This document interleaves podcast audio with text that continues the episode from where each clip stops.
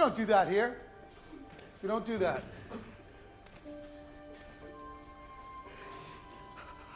Reporters, friends, family, strangers. They're all going to ask the same thing. What happened? This is a question that's going to follow you. How did you lose the streak? And every time you're going to answer the truth.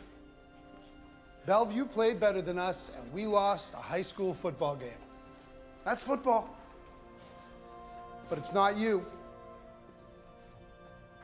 Don't let a game define who you are. Let the way you live your lives do that.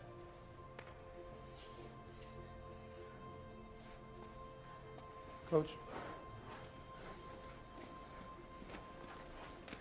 I truly believe that life's most impressionable lessons are ones where something bad happens to you or something challenging confronts you. I know it can climb into your head and hear what that little voice is saying to you. Is it saying, oh no, we lost the streak? Well, what's it going to say? After today, you're going to find out a lot about yourselves. And you know something? We're all going to find out what this team is made of.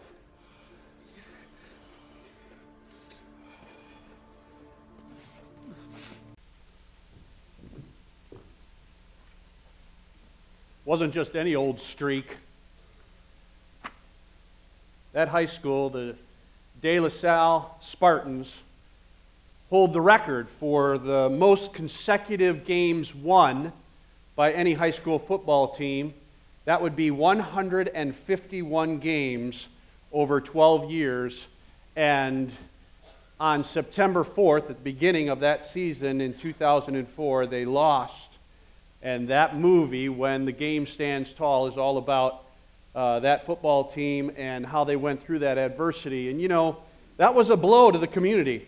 You know, that, that, was, that was a bit challenging for some people to accept. And actually, for years to come, the analysts would say, you know, what went wrong? How, how, how could they have done better so that they didn't lose that game? And, and for some, their loyalty to the team went as far as the team was on a winning streak. But after the team lost, some of them were not quite as loyal. Yeah, I'm afraid that our world today seems like we've lost the art of loyalty. It's, it's just like once upon a time, people seem to be more loyal. You know, employers would be loyal to their employees, or employees would be loyal to their employers. It'd be like, I've worked here all my life kind of feeling. Spouses seem to have lost their loyalty. I mean, you, you go back to the turn of the 20th century. In 1900, the divorce rate in America was 7%. It over doubled by 1930 to 16%. Then it doubled again by 1970, 33%. And today, divorce rate is at about 50%. Where's the loyalty? There was a time when parents were loyal to their kids and kids were loyal to their parents, but gone are the days of father knows best. You guys know what I'm talking about. And uh, abuse has been on the rise. Kids are disrespecting their parents. Somewhere along the line, things seem to have changed. There's this feeling, you know, like, well, as long as we're winning, I'll be loyal to you. As long as our company is making money, I won't lay you off. As long as I'm getting paid what I deserve, I, I won't quit. As long as we're happy together, I'll stick with you. As long as I get what I feel I want, then I'll have your back. I'll be in your corner.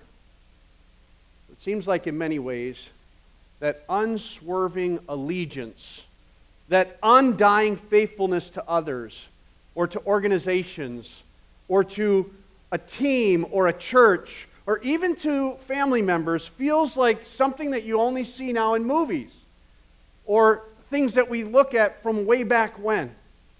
And I wonder can we recover this lost art of loyalty? Or is it fading into oblivion? I hope not. Well, today we're going to look at another power couple. Today we're going to look at Ruth and Boaz in the Old Testament, but we're not just going to look at Ruth and Boaz. We're going to get the whole story. We're going to see how Ruth and her mother in law went through some pretty challenging times and how, how God provided.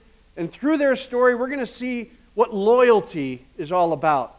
And I hope challenge us to see how we're doing with this precious character trait called loyalty. And so, to begin, we'll make this point loyalty takes determination. Loyalty takes determination. Let, let me tell you the story of, of Ruth, the book of Ruth, found just after the book of Judges uh, in your Old Testament. But uh, Ruth, um, Ruth's mother in law, Naomi, and her husband lived in a very trying time in the, in the history of Israel. It was during the time of the judges, and they lived in the lovely little town of Bethlehem. And uh, yet, during their life, a famine struck the land.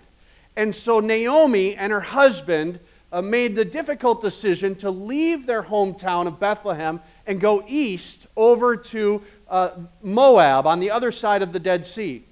While they were there, they had two sons.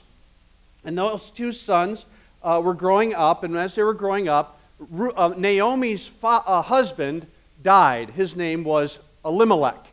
And uh, the two sons then married Moabite women and their names were Orpah and Ruth. And then the two sons actually died. Naomi's two sons died. And Naomi knew that her best chance of survival, now that she's a widow and her sons are gone, was that she would move back to Bethlehem. This is the best chance she would have to survive. And, and Ruth and, and Orpah, the best chance for them to survive would be to stay in Moab and find new husbands for themselves there. And so we pick up the account in uh, Ruth chapter 1, beginning at verse 14, where the three women, Naomi and her two daughters in law, Orpah and Ruth, are crying with one another. It's in verse 14, it says, And they lifted up their voices and wept again. And Orpah kissed her mother in law, but Ruth clung to her. Orpah was going to go back to Moab and leave Naomi, but Ruth clings to Naomi. Verse 15 Then she, Naomi, said, Behold, your sister in law has gone back to her people and her gods. Return after your sister in law. But Ruth said, Do not urge me to leave you or turn back from following you. For where you go, I will go, and where you lodge, I will lodge. Your people shall be my people, and your God, my God. Where you die, I will die, and there I will be buried. Thus may the Lord do to me, and worse, if anything but death parts you and me. But when she saw, when Naomi saw that Ruth was determined to go with her, she said no more to her. Ruth knew that she was consigning herself to a life of poverty, saying, Listen, I know that we're both widows, but I am not going to leave you. Uh, Ruth made an oath before God around this. Did you see that in verse 17? Go back up to verse 17. It says, Thus, Ruth says, Thus may the Lord do to me, and worse, if anything but death parts you and me. And worse, there is nothing worse in that day and age than being a widow. Uh, you would be the poorest of the poor. And Ruth is saying, Listen, uh, I, I am determined to be loyal to you, Naomi. Until death do we part. That kind of sounds like something I made a vow on uh, over 27 years ago.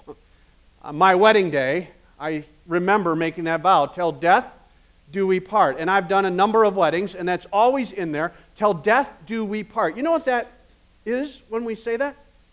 That is a vow of loyalty. I will be loyal to you. So let me just do a little check here. How, how are we doing with our marriages? We enduring some struggles? It's not just about marriages, though. I mean, how, are we doing with our kids? Has there been struggles? How are we doing with our jobs? Has it been a bit rough?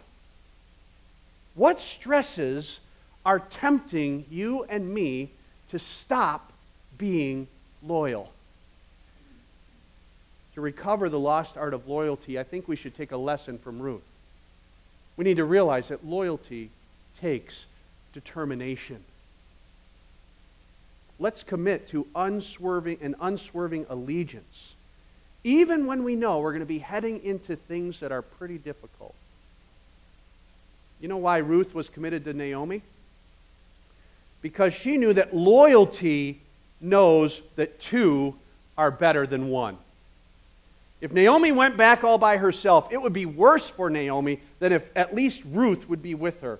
And that makes sense, doesn't it? Two are better than one. I mean, there's no such thing as a lone ranger person who is loyal. You, you really need someone to be loyal to, right? I mean, even the lone ranger had Tonto, and Tonto had his Kimosabe. You know what I'm talking about? I'm loyal to you. And if you don't know what I'm talking about, Google it and you'll figure it out. But like the wisest man who ever lived, I just love how he puts it this idea of two are better than one. King Solomon, moved along by the Holy Spirit, wrote these words back in Ecclesiastes chapter 4, beginning at verse 9. He says, Two are better than one because they have a good return for their labor. For if either of them falls, the one will lift up his companion. But woe to the one who falls when there is not another to lift him up. Furthermore, if two lie down together, they keep warm. But how can one be warm alone? And if one can overpower him who is alone, two can resist him. And then I love this add on in the end. A cord of three strands is not quickly torn apart. You want to practice this wonderful characteristic of loyalty? You want to have solid loyalty? Well, we don't have to do it alone. We can be loyal to one another. But if that third strand of God is in the middle of it all, then we really can practice this thing called loyalty. You know, no doubt what King Solomon wrote here was the mentality of Ruth when she said to Naomi, I am going to be with you. I'll bet, I'll bet you that Solomon was thinking of his great great grandma, Ruth, when he penned those words, and probably his great, great, great grandma, Naomi. No doubt he had this heritage of those who went before him practicing loyalty. This was a story that he had in his repertoire when he wrote this. You know, when I was uh, watching that, that movie clip when the game stands tall, it reminded me of when I played on a football team. Yeah, that's right, I played on a football team. I played for the Forest Park Middle School Wildcats. All 95 pounds of me, I was a safety. That's why this afternoon I got this special heart for haha. Fortunately for me, uh, the success of the Forest Park Middle School Wildcats did not depend on me. It depended on us. That we had to work together as a team. That it wasn't just one individual that made sure that this team was a success.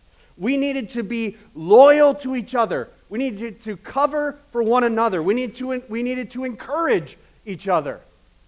Loyalty is a commitment to one another. Ruth's commitment to serve Naomi and Naomi's commitment to serve Ruth. In that, she knew that if they went back to Bethlehem, Naomi had friends and relatives there that she could hook onto and possibly find for Ruth what would be called a kinsman redeemer.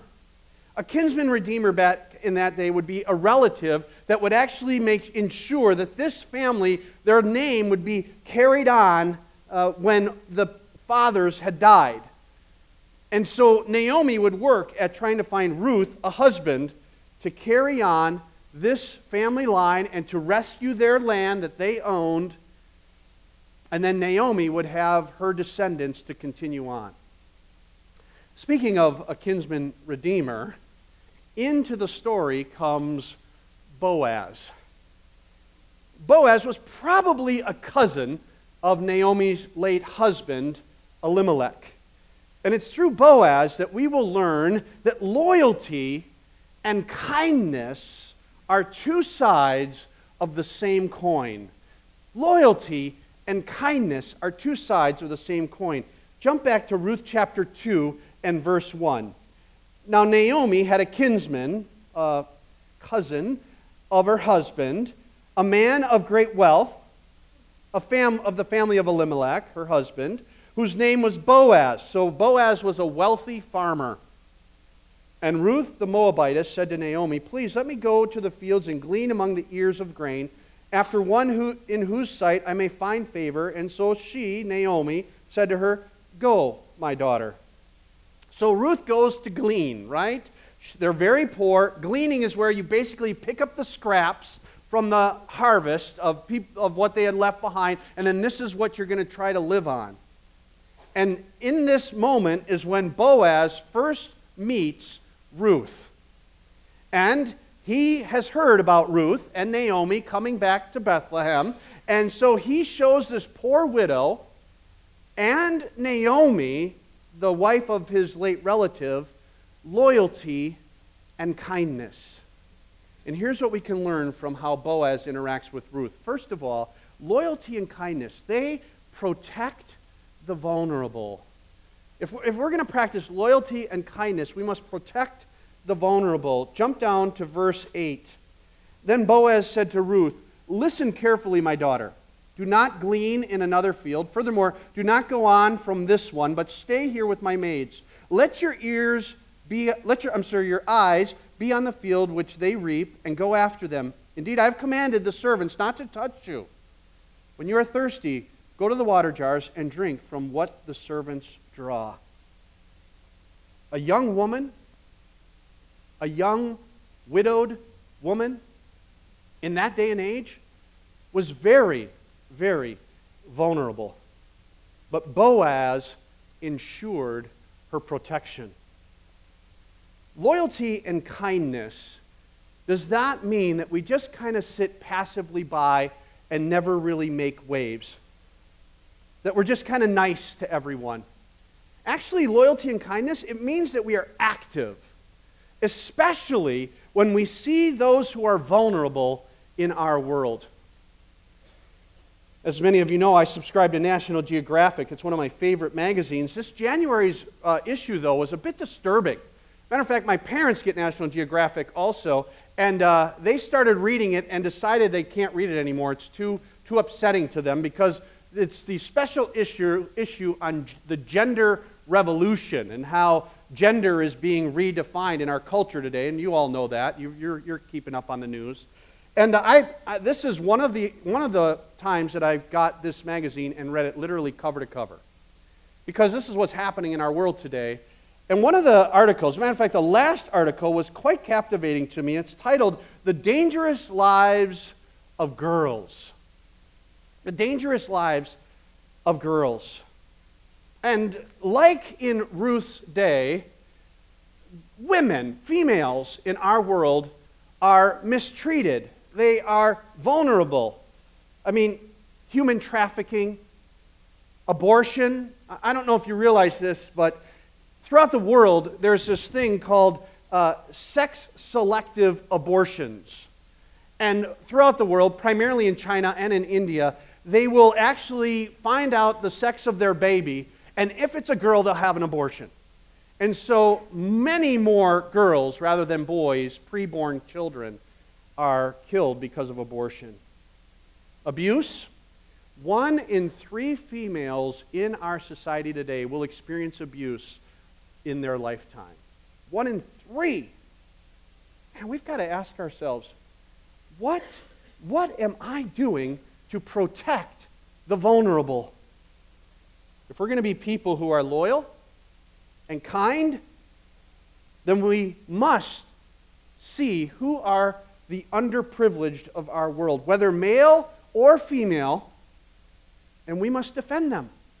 We must fight for them. We must protect them.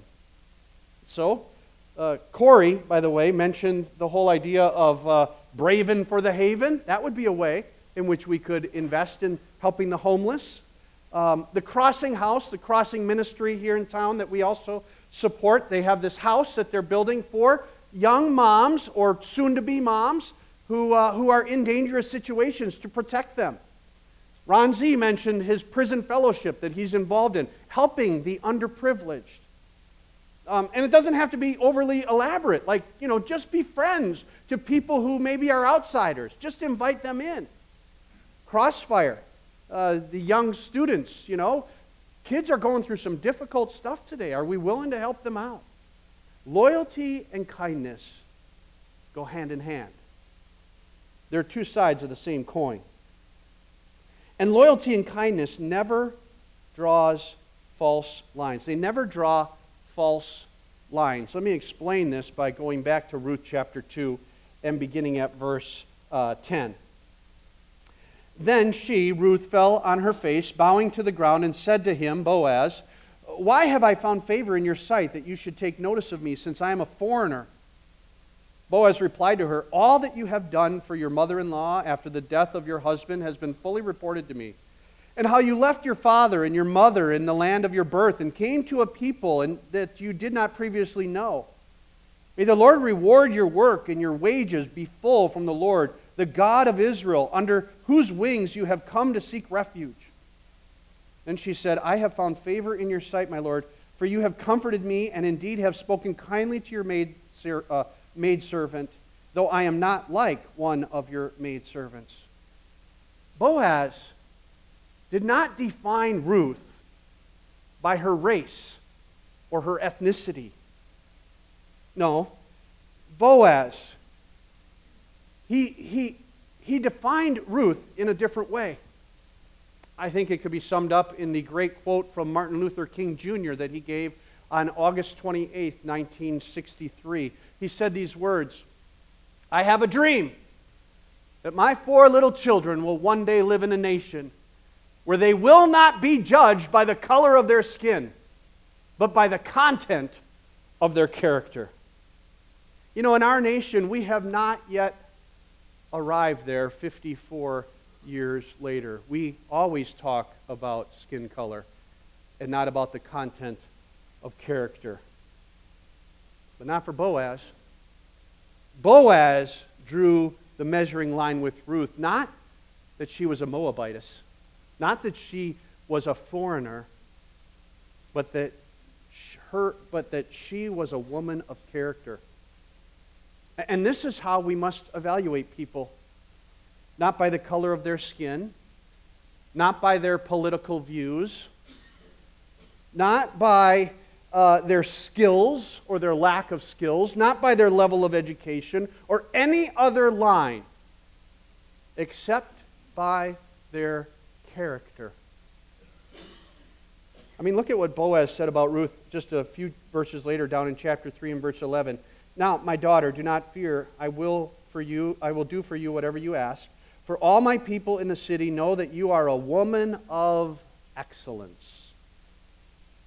When we see someone who doesn't look like us, when we see someone who has a different skin color or a different eye shape, or if we see someone who, uh, who has uh, different clothes that they wear, or a strange to us hairstyle that they might have, if we're going to be people of loyalty and kindness, we must not judge people by their outward appearances. When we look at them, we must really just have one thought that goes through our heart and mind. And that is at what level of excellence do they have the character of Christ in them? And how might God use us? How might God use you and me to point them to Him? and to help them to grow to be more like Jesus. That's really what we're here for. Well, loyalty and kindness, they also require others to do the same, meaning they require others to practice loyalty and kindness. This isn't just a one person show. Back in Ruth chapter 2 and verse uh, 14, we go on. At mealtime, Boaz said to her, Come here that you may eat of the bread and dip your piece of bread in the vinegar. So she sat beside the reapers and he served her roasted grain. I absolutely love that. Here's the rich farmer serving the poor widow in the moment. And she ate and was satisfied and had some left.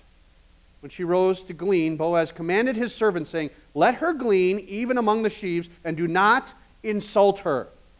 Also, you shall purposely pull out for her some grain from the bundles and leave it that she may glean, and do not rebuke her. You know, honestly, when I was working through this part of the text, I, I, I, I wrote down, you know, that they require others to do the same. And I so wanted to write, no, no, no, no. They don't require, they demand that others do the same. That we strongly urge everyone among us to be loyal and to be kind. And when we see that they are not, we will not tolerate it.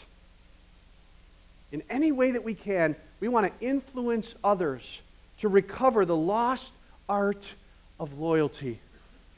And so we teach and we encourage everyone everywhere to practice this. And we want to show by our lifestyle an example of what it means to be loyal and kind.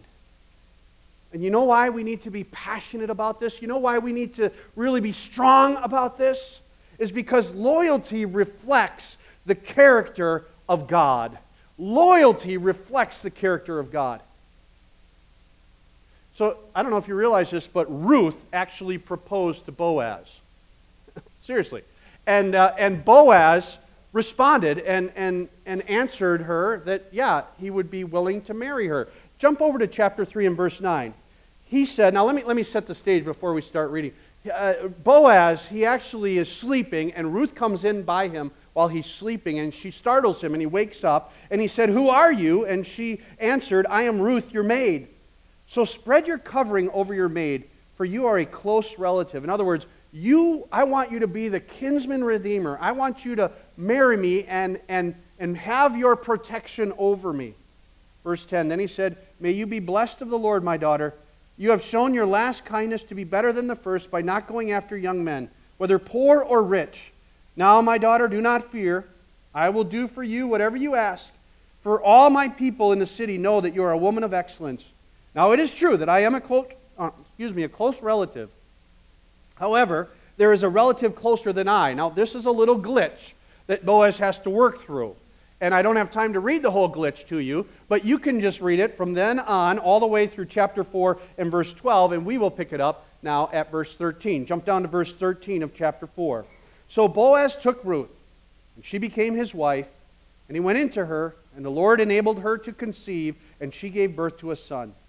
Then the woman said to Naomi, Blessed is the Lord who has not left you without a redeemer today, that kinsman redeemer. Uh, and the redeemer is this little boy that was born. And may his name become famous in Israel. May he also be to you, to you a restorer of life and a sustainer in, of your old age. For your daughter in law, who loves you and is better to you than seven sons, has given birth to him.